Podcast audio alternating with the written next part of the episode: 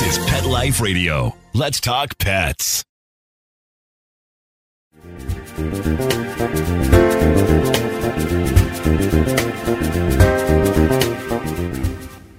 Welcome to another edition of The Hound Healer Reports, where I'll unpack natural healing news for you to take even better care of your pets and help them live longer, healthier lives. This is Jody Miller-Young. We'll take a short break from our sponsor, so grab that favorite beverage, get comfortable, and we'll be right back. Take a bite out of your competition. Advertise your business with an ad in Pet Life Radio podcasts and radio shows. There is no other pet-related media that is as large and reaches more pet parents and pet lovers than Pet Life Radio. With over seven million monthly listeners, Pet Life Radio podcasts are available on all major podcast platforms, and our live radio stream goes out to over two hundred fifty million subscribers on iHeartRadio, Odyssey, TuneIn, Stitcher, and other streaming apps. For more information on how you can advertise on the number one pet podcast and radio network, visit petliferadio.com slash advertise today. Let's Talk Pets on pet life radio dot com.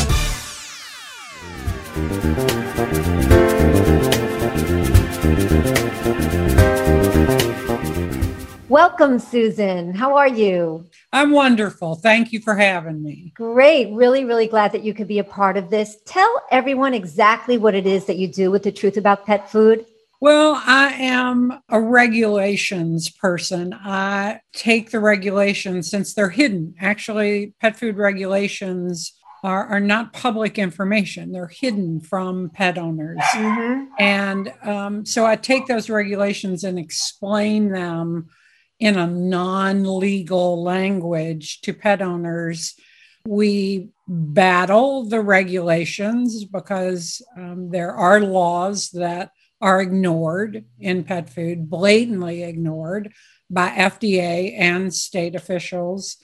Um, so it, it circles around law, you, you know, basically the laws of pet food, what were promised, and then what we really get are two different things. Great. So, so you're investigating those types of things basically with The Truth About Pet Food. Right. Correct. Okay. Yeah. Well, how did you get involved in, in this? A pet food killed my dog. Oh my um, God. Many, it, it's been thirty years, I guess, ago. My veterinarian back then, who was so wonderful, he knew more about pet food back then than most vets do today. And um, my dog, who was, I, I ran a dog uh, training facility and boarding facility at the time.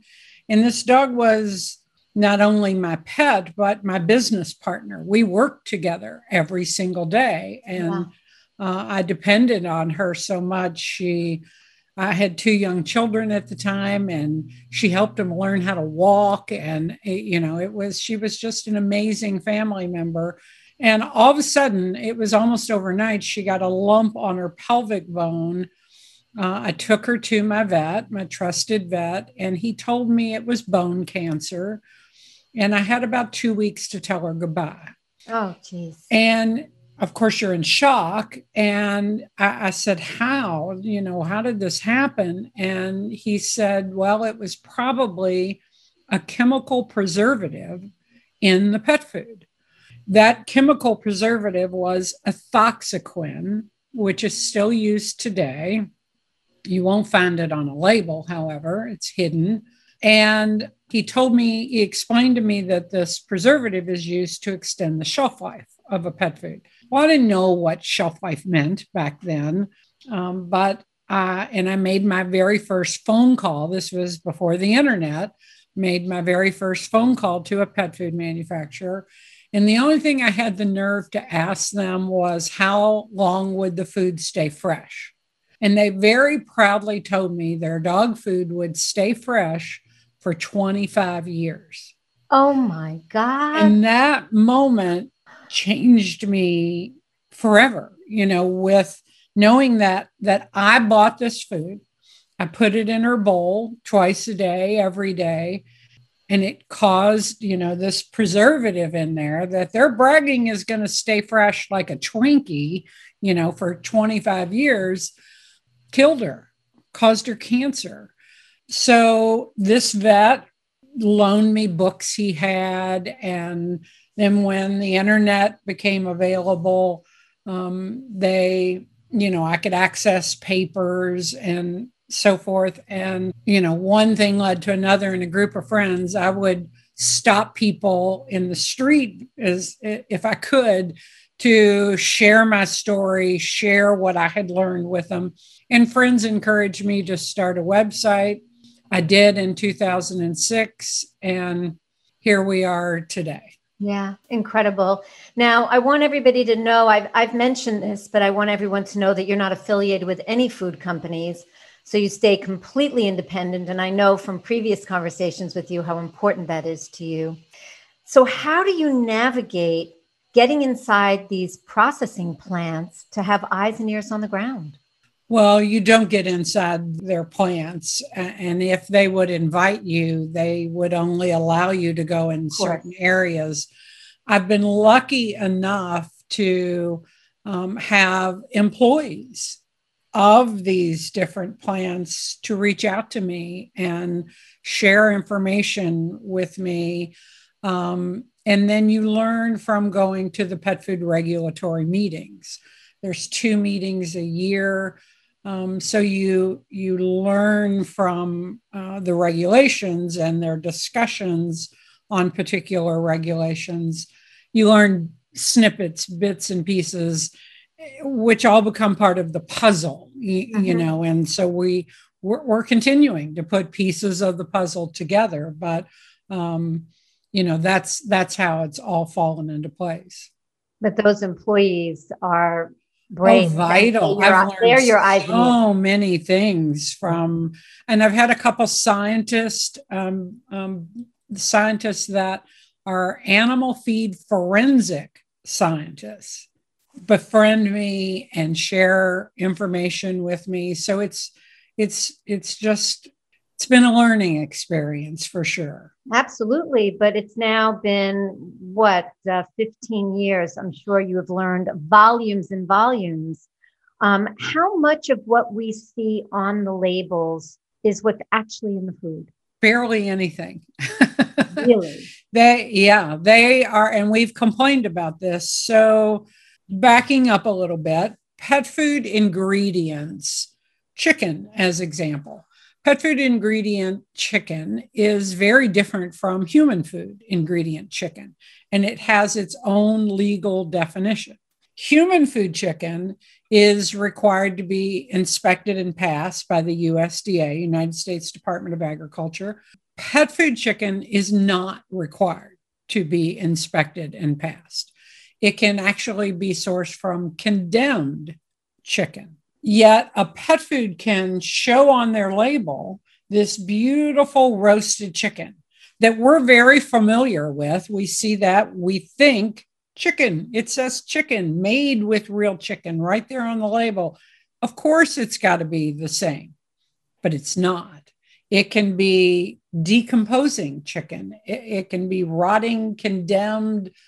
Oh, let your imagination run. It's oh. horrendous. Mm-hmm. Um, when, when, and this is, this is a little graphic. I'll, I'll warn your listeners right now. Uh, when hens who produce eggs, that's their goal in life for these farmers. When they're done producing eggs, it is a horrific thing. They, they grind them up alive, basically. They come in with a big vacuum into these barns and suck them all up the vacuum. And there's a grinder at the end of the vacuum. And that can be your pet food chicken. When there are floods, several years ago um, in uh, Hurricane Florence just devastated North and South Carolina. And these factory farmed animals literally drowned in their barns. Well, when the waters subsided and these drowned, decomposing carcasses were left, They came in with bulldozers, and regulatory authorities, North and South Carolina Department of Agriculture and the F D A, allowed those. It was like three million, I believe, uh, turkey and chickens, allowed those decomposing drowned carcasses to be ground up and sold to pet food with no disclosure to pet owners. It's just unbelievable, unbelievable, and so tragic.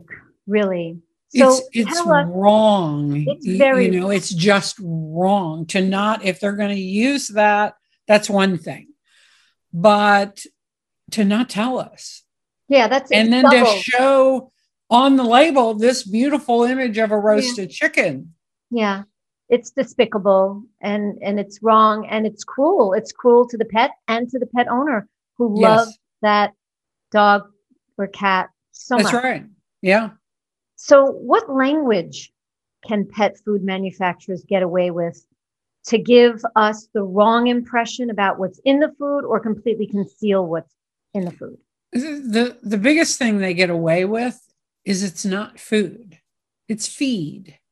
Feed as in cattle feed and chicken feed, feed that is uh, meant to be sold in fifty-pound bags and stored in a barn and fed on the ground, not brought into our homes, uh, not stored in the refrigerator next to our food, not sold in a grocery n- next to our food. You notice when pet food, and it's not food, that is sold in a grocery, it's in an aisle across from bleach and insecticides. It's not in an aisle with food.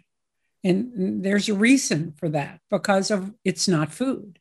It It is feed. So it's, it's labeled as such, and therefore the way it gets shelved. Yes. And that is the most deceiving thing to me. Uh, there are products out there that are food. Uh, they are labeled with the words human grade. Yeah. And you'll see that on the label. Ignore when a website makes the claim human grade, because nobody validates that. Nobody mm-hmm. verifies that is true. And some have been caught lying with that claim. Um, but when you see the words on the actual pet food, pet treat label, that it's human grade, then you know that has been validated. And those products are actually food. They abide by all food law. The rest of them are feed. Now, I also understand that pet food manufacturers get away with making pet parents think that there's more protein or a better source of protein in pet foods than what's actually the source of protein, which could be like cornmeal and some other nasty things that aren't good for your pet. What do you know about that? Well, the ingredients are required to be listed in order of pre-cooking weight. Mm-hmm. The heaviest to the lightest. Mm-hmm. So if they're using a dried ingredient, which the majority of them, especially in a kibble, a dry pet food, but even in canned products, they'll use a dried ingredient. They are allowed to reconstitute the ingredient, but yet there's no regulations on how much they reconstitute. So how, how much of the water that they add in manufacturing, they assign a percentage of that water to, okay, we use this much, twenty percent of all the water we added reconstituted the chicken. So of course, chicken is the heaviest ingredient then, and it goes as first. Mm. When actually the corn weighed a lot more initially than the powdered chicken, dried corn, the corn's going to weigh a lot more. Mm. Then when the water goes in, they're claiming that the chicken weighs more. So it's got more chicken in there. It gets listed first. But the moisture in the manufacturing process also rehydrates that corn. So now it goes up here, you, mm. you know, so It, it's all a game, unfortunately, yeah. to yeah. mislead us. And we don't really know. It, you know, they're saying uh, they might make a claim on their website that it's got uh, forty percent chicken in it. The next problem comes in is that the legal definition of pet food chicken can be just chicken bones. It can be meat. It can be just chicken bones, little to no meat. It can be chicken skin. So they might, it might actually weigh more. The chicken might legitimately be the number one ingredient, the most, uh, the biggest percentage of the food, mm.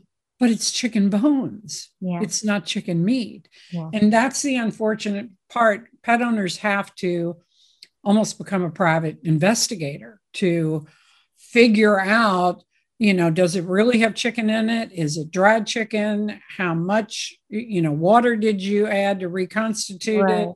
Um, it, is it chicken frames? That's the language. That's chicken bones. Mm. Uh, was it actual meat?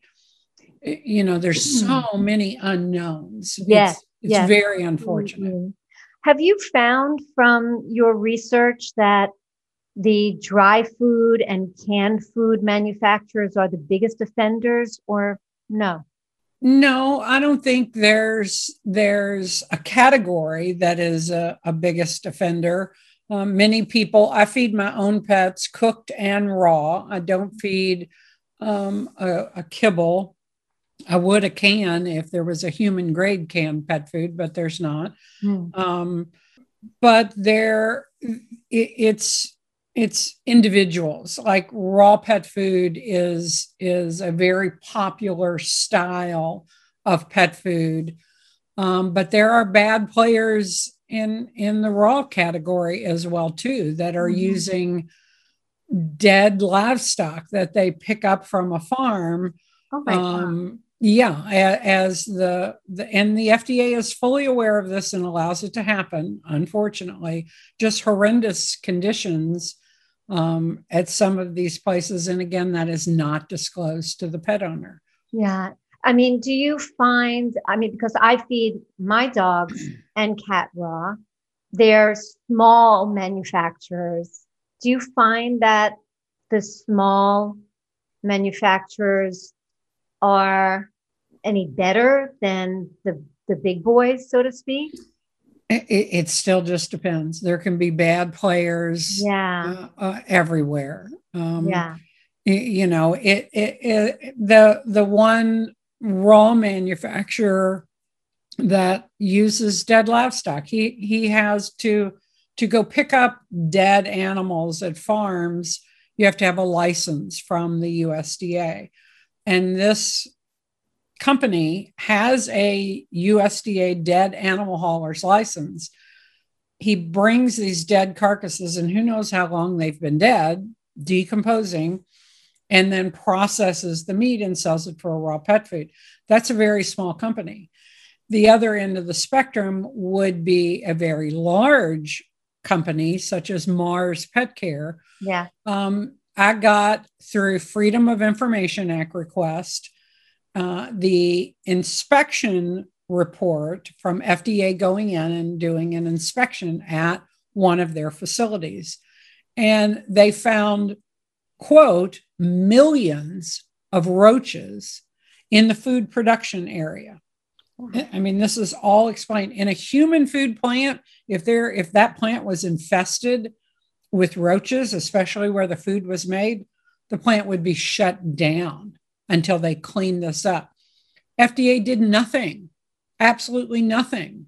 Mm-hmm. So, you know, it, it truly depends. That's where it circles back to, you almost have to become, pet owners have to become a private investigator and learn the history, uh, you know, who has lied, who has gotten away with, you know, things. It, it, it also, and this is just my opinion, I really don't have solid evidence for this, but it appears that the big players, um, the regulatory authorities, look the other way more often than they do the smaller manufacturers.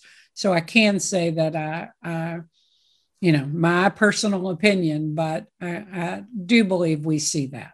Yeah, I think that's true in, in most businesses.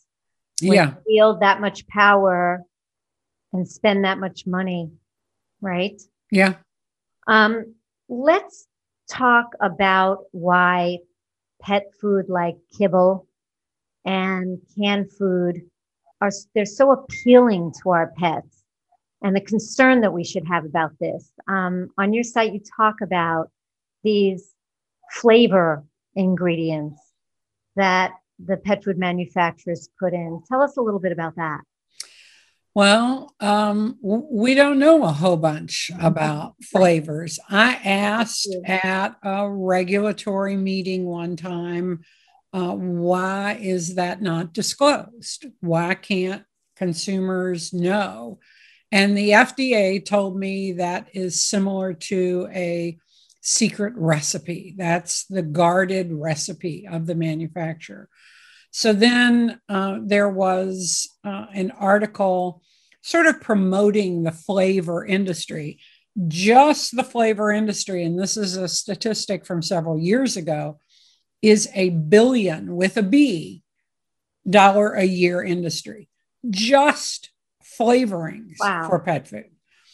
And dogs go more on smell, cats go more on taste. They, and this was, you know, written in favor of this pet food flavoring company, but they, they joked that the flavorings added to cat food, they compared it to kitty crack. That's what they called it, kitty crack, that it becomes that addictive. Yeah. And with the dog food, to get it to smell horrible, but yet not too bad for us, They they use putrid and decomposing chemicals. You know, they take the chemicals out of decomposing tissue, putrid tissue, and that's what they flavor the dog food with.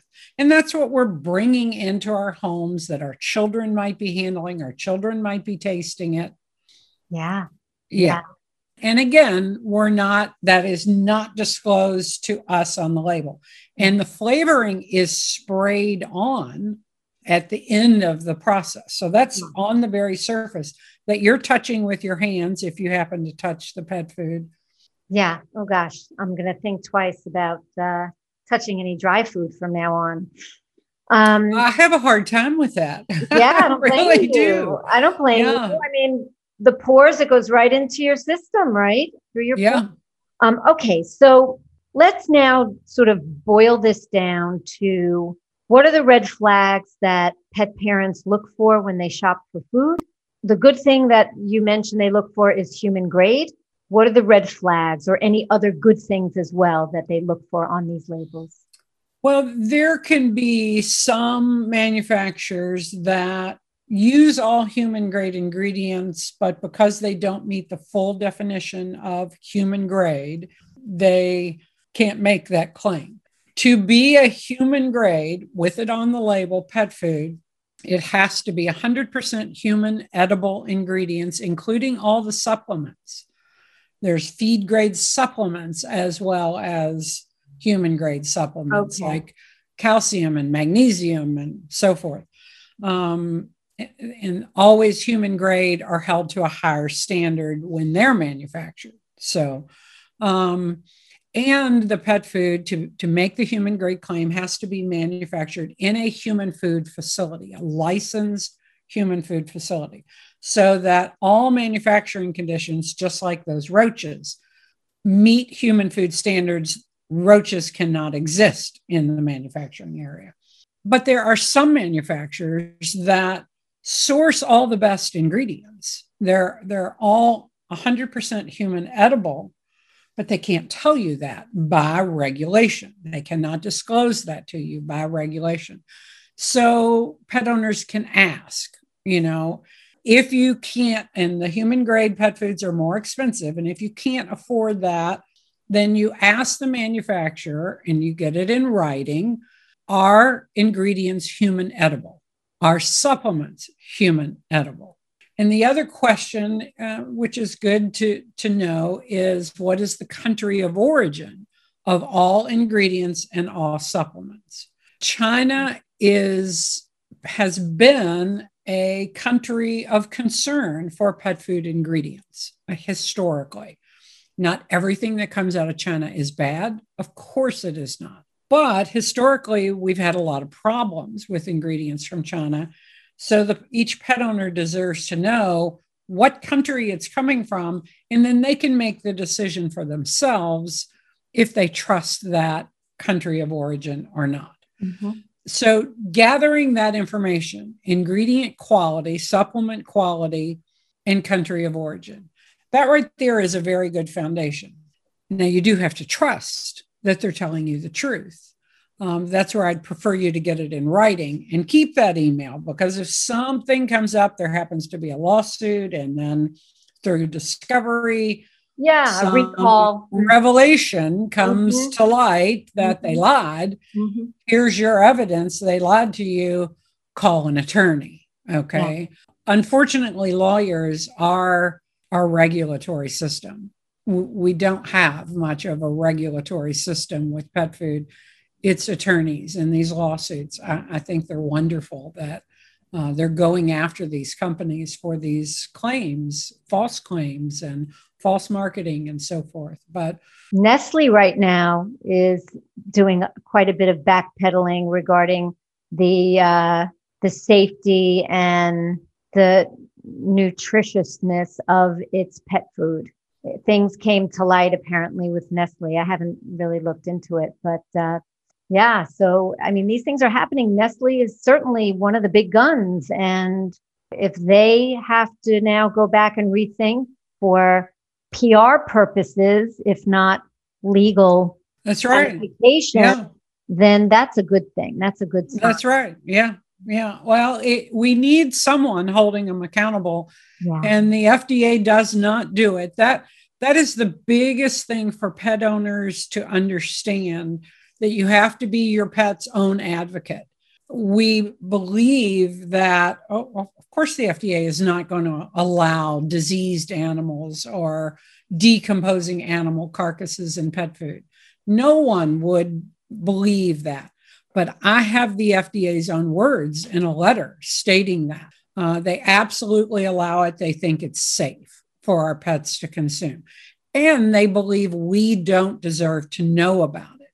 Yeah. So don't feel that comfort that your State Department of Agriculture or the F D A has you or your pet's back, mm. because they don't. Now, on the flip side of that, should your pet ever get sick that you believe is linked to a pet food, absolutely, it needs to be reported to F D A. They need to know about it. It has to be documented.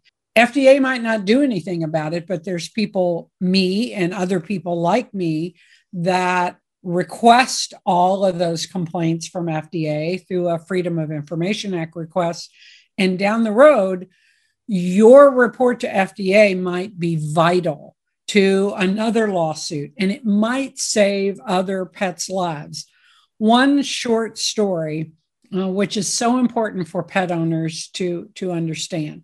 Should the absolute thing worse happen and your pet dies, that you firmly believe was linked to a pet food, please, please, please have a necropsy, an autopsy performed on that pet.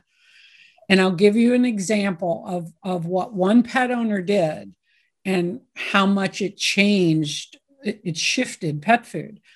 Um, in Washington State on uh, New Year's Eve, twenty seventeen, a pet owner thought she was doing the right thing, and she bought this canned pet food that said human grade, said human grade on the website, and thought she was giving them a special New Year's Eve treat.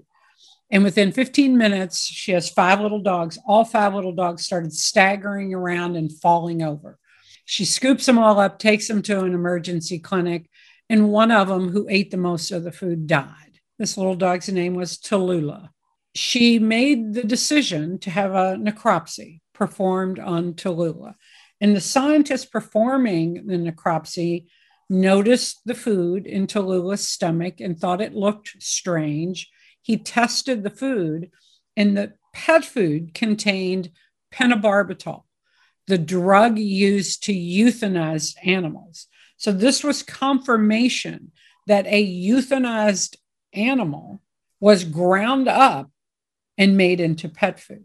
The lab reported it to F D A. F D A did testing on unopened cans, found more pentobarbital, and there was a recall. From that recall, a television journalist in Washington, D C saw the story and went, I wonder if more pet foods contain pentobarbital. She tested sixty-two cans, and nine cans tested positive for pentobarbital, nine other brands, which led to more recalls. The actions of that one pet owner ended up recalling ninety-two million pounds of pentobarbital-contaminated pet food.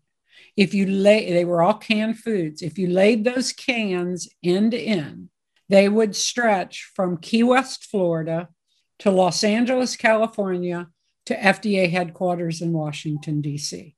And it was all because she did the right thing. And it's difficult to do. You're grieving, you're heartbroken, but look at the lives that she saved. Yeah. Yeah. You know, she Thank changed you. the future for so many yeah. families and so many pets. So, uh, it, and you're angry when this happens, you're angry and you're hurt. And that's how you can really advocate for your pet that, that you lost, is do that testing, because it very well could save countless lives. Thank you so much for sharing that, Susan. That was so powerful and really, really important. Appreciate it. Where can people find you and find out more about what you do? The website is truth about pet food dot com. No the on it, just truth about pet food dot com. It's a free newsletter. Please sign up for the newsletter. I send out stories, information I learn, arguments that I get into with regulatory. I send, you know, a couple posts out every week. Recall notices are all shared on the website. You know, we try to keep pet owners informed. You also, everyone should know, Susan compiles a list every year of pet food brands across all types that she has personally vetted and trusts to give her own pets. And that is available for purchase. I think it's a nominal fee of ten dollars, Susan. Yes. Yeah. Helps to keep things going over there. Well, that's, I, I'm yeah. solely supported by pet owners. Yeah. I, I'm yeah. solely supported by pet owners. This is my full-time job. I sit behind this computer for far too many hours every day, but I love what I do, so it's okay. But I have to have a roof over my head and electric and so forth. And, so and we uh, that's how I support my my work. Yeah, we appreciate what you're doing. So valuable list. There will be a link in the chat where you can pick that up. And thank you again, Susan, for your time. Oh, I, well, thank you for I having appreciate me. Appreciate that. Really, I appreciate your time and the information, valuable information. Thank you. Thank you all for listening. Join me next time to learn about cutting edge products and technologies to help naturally heal our pets. We as pet parents have so many more options today to avoid the imbalances and side effects pharmaceuticals cause when we can. So until next time, this is Jody Miller-Young of the Hound Healer Reports, signing out. To their health. Let's Talk Pets every week on demand, only on pet life radio dot com.